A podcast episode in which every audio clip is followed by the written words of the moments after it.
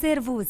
Asculți ediția cu numărul 42 a newsletterului Hacking Work. Iată temele principale de astăzi, pe scurt. Generația Z este jumătate în burnout. Softurile AI pot aduce șomajul în multe domenii. Suntem ultimii în Europa și la învățarea online. Cultura Google se face praf. Multitasking-ul, pensionarea anticipată și viața la oraș ne strică la cap. Apar instrumente de verificare a plagiatelor făcute de ChatGPT. Eu sunt Ioana Sabo, iar tu asculti ediția 42 a Hacking Work News. Să-ți fie de folos!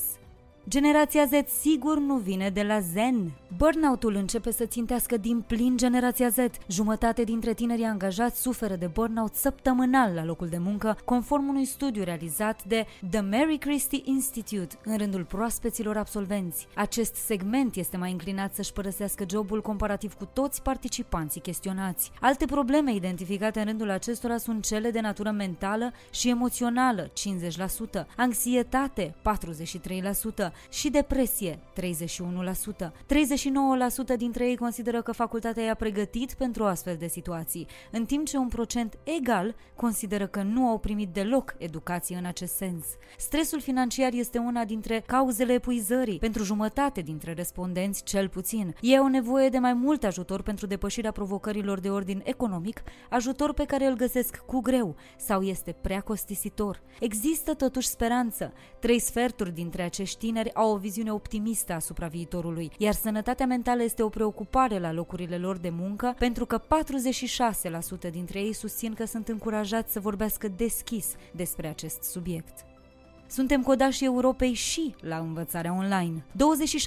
26% dintre persoanele cu vârsta cuprinsă între 16 și 74 de ani din Uniunea Europeană au urmat un curs online în 2022 sau au folosit materiale de învățare online în cele trei luni anterioare sondajului, comparativ cu 28% în 2021, conform Eurostat. Finlanda a avut cea mai mare pondere, 50% dintre persoanele cu vârsta cuprinsă între 16 și 74 de ani, urmând un curs online sau folosind acele materiale de învățare online, urmată de Spania cu un procent de 42%, dar și Suedia și Olanda, fiecare cu 40%.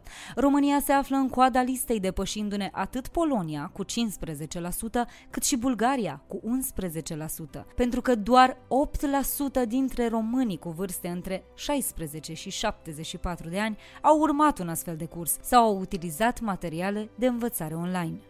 Tinerii plagiatori au o problemă apar scule care te prind dacă îți faci temele cu ChatGPT.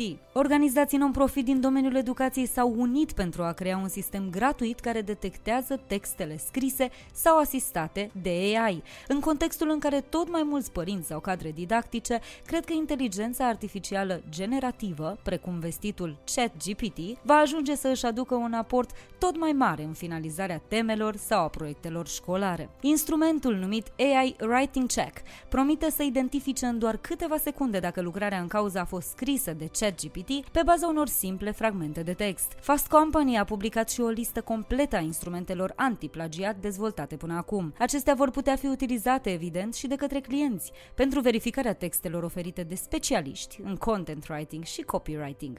Așa că utilizați responsabil aceste noi ajutoare și nu le puneți să facă toată treaba în locul vostru. Rămâne totuși de văzut cât de curând ne vom putea baza pe acuratețea acestor instrumente. OpenAI, laboratorul de cercetare din spatele programului ChatGPT, a lansat de asemenea un instrument conceput special pentru a detecta dacă textul a fost scris de platformele generative, dar avertizează că nu este complet de încredere încă. Instrumentul a identificat corect doar 26% dintre textele în limba engleză scrise cu ajutorul inteligenței artificiale. De asemenea, a etichetat incorrect texte scrise de oameni ca fiind asistate AI AI, în 9% din cazuri. Pericolul suitei ChatGPT ar putea să înlocuiască și profesorii, finanțiștii, jurnaliștii, designerii și IT-știi. Softul generativ AI ChatGPT ar putea înlocui profesorii, mai ales că a avut un scor mai bun decât majoritatea candidaților la examenul de MBA de la școala Wharton a Universității Pennsylvania. Editorii de la New York Post ne avertizează că nici domeniile financiar, IT, jurnalism sau graphic design nu scapă de amenințarea inteligenței artificiale. ChatGPT poate să genereze site-uri web sau conținut de tip text în doar o fracțiune din timpul de care ar avea nevoie un specialist, în timp ce Dell-E, o altă platformă OpenAI, AI poate genera imagini personalizate la comandă, iar rezultatele sunt surprinzătoare. Poate nu ar strica să vedem în următoarea perioadă ce abilități sau talente mai avem în sacoșă și ce meserii mai putem învăța. Legenda Google se prăbușește de la mare înălțime. Google și-a dat cu stângul în dreptul din nou. Aflăm de la editorii publicației Business Insider că printre cei 12.000 de oameni disponibilizați se afla și Christine Maxco, șefa Departamentului pentru Sănătate Mentală și Well-Being. Cu o experiență de peste 15 ani în companie, Christine a schimbat diverse roluri, ajungând în poziția menționată mai sus în iulie 2021. Christine era unul dintre acei rari angajați care își adoră jobul, descriindu-l drept dream role, adică jobul de vis, și căreia îi se datora o parte importantă din performanțele obținute de Google. Indignarea care înconjoară noi pași ai gigantului pare a fi și mai justificată de faptul că CEO-ul Sander Pichai a primit o majorare masivă a veniturilor sub forma unor recompense de performanță în capitaluri proprii din partea companiei, cu doar câteva săptămâni înainte ca decizia de a concedia oameni să fie anunțată. România au revenit la birou. 46% dintre angajați lucrează în acest moment exclusiv de la birou, conform unui sondaj eJobs. Doar 18,4% dintre români mai lucrează integral de acasă, iar restul își împart programul între casă și birou astfel. 18,8% au un program hibrid pe o structură decisă de companie. 13,7% trebuie să vină și la birou, dar au libertatea de a decide singuri câte zile lucrează de acasă și câte de la sediu. Iar 3% vin la birou doar pentru întâlniri și ședințe. Flexibilitatea rămâne însă un criteriu decisiv când vine vorba despre schimbarea locului de muncă. 6 din 10 candidați nu ar accepta un job într-o companie care nu permite munca remote sau hibrid. Ediția audio a newsletterului Hacking Work vă este oferită de DevNest, compania de software pasionată de oameni, idei și expertiză digitală, cuibul în care cresc sănătos și în siguranță oameni, cariere și soluții tehnologice. De asemenea, această ediție audio vă este oferită de MedLife, furnizorul național de sănătate al României, care a lansat singurul abonament medical 361 de grade și alături de care vă oferim inspirație prin idei valoroase pentru organizații sănătoase.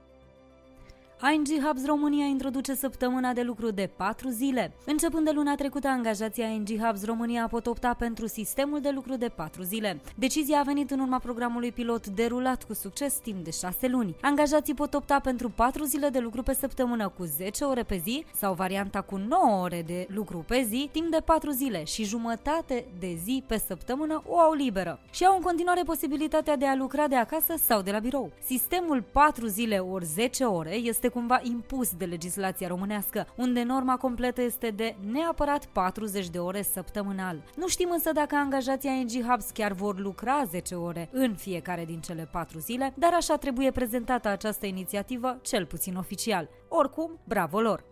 Vârsta de pensionare din România a crescut iar. Anul 2023 a început cu o vârstă de pensionare oficial mai mare, peste 50% dintre femeile aflate acum în câmpul muncii fiind afectate de măsura adoptată de guvern. Noua vârstă de pensionare pentru femeile din România este de 62 de ani, începând cu ianuarie 2023, comparativ cu 61 de ani și 9 luni cât era până acum. Ne îndreptăm cu pași repezi spre dispariția pensiilor, susțin experții. Efectele concedierilor, serviciile Microsoft căzute în toată lumea. Cele mai utilizate aplicații Microsoft, cum ar fi Outlook sau Teams, n-au putut fi accesate de mii de utilizatori în dimineața zilei de miercuri 25 ianuarie. Deși au existat speculații că întreruperea ar putea fi cauzată de foște angajați supărați, Microsoft a pus-o totuși pe seama unei schimbări de rețea. Aproape 345 de milioane de oameni folosesc zilnic produsele Microsoft la nivel global, conform ultimelor date publicate, iar aplicații precum Outlook și Teams servesc drept spațiu critic pentru multe companii, școli și organizații de servicii. Orașul ne prostește. Nivelurile de poluare din trafic pot afecta funcțiile cerebrale în doar câteva ore, potrivit unui nou studiu. Doar două ore de expunere la gazele de eșapament ale motoarelor diesel determină o scădere a conectivității funcționale a creierului, o măsură a modului în care diferite zone ale creierului interacționează și comunică între ele. Studiul oferă prima dovadă a modificării conectivității rețelelor cerebrale induse de poluarea aerului. Cu toate astea, modificările cerebrale au fost temporare, iar starea participanților a revenit la normal după expunere. Pensionarea anticipată poate fi legată de o accelerare a declinului cognitiv conform unui studiu care a analizat datele dintr-un program unic de pensii din China. Rezultatele au arătat că cei care au participat la programul de pensionare anticipată au prezentat o înrăutățire a stadiului cognitiv în anii următori, în comparație cu cei care nu s-au pensionat. Izolarea socială pare să fie factorul cheie legat de un declin cognitiv mai rapid în rândul participanților pensionați anticipat. Aceștia au raportat niveluri mai scăzute de interacțiune socială generală și de implicare, în comparație cu persoanele active profesional de aceeași vârstă. Patru consecințe negative ale multitaskingului. Conform expertului în neuroștiințe de la MIT, Earl Miller, creierul nostru poate produce doar unul sau două gânduri simultan. Dacă totuși nu crezi experții și vrei să demonstrezi contrariul, există repercursiuni. Cea mai gravă este scăderea IQ-ului, ca urmare a supra-solicitării cu stimuli, telefoane, e mail sau mesaje. În plus, creierul are nevoie de pauze de reconectare și corectare a greșelilor pentru fiecare sarcină la care ai comutat rapid. Repetarea acestui proces conduce la o gândire superficială și la la o mulțime de erori. Aceste pauze atrag după sine și o scădere a creativității, deoarece mintea va fi ocupată cu ele mai mult decât cu legarea de noi conexiuni între idei. Nu în ultimul rând, vei uita mult mai ușor, deoarece nu vei oferi creierului suficient spațiu și energie pentru a converti experiențele în amintiri.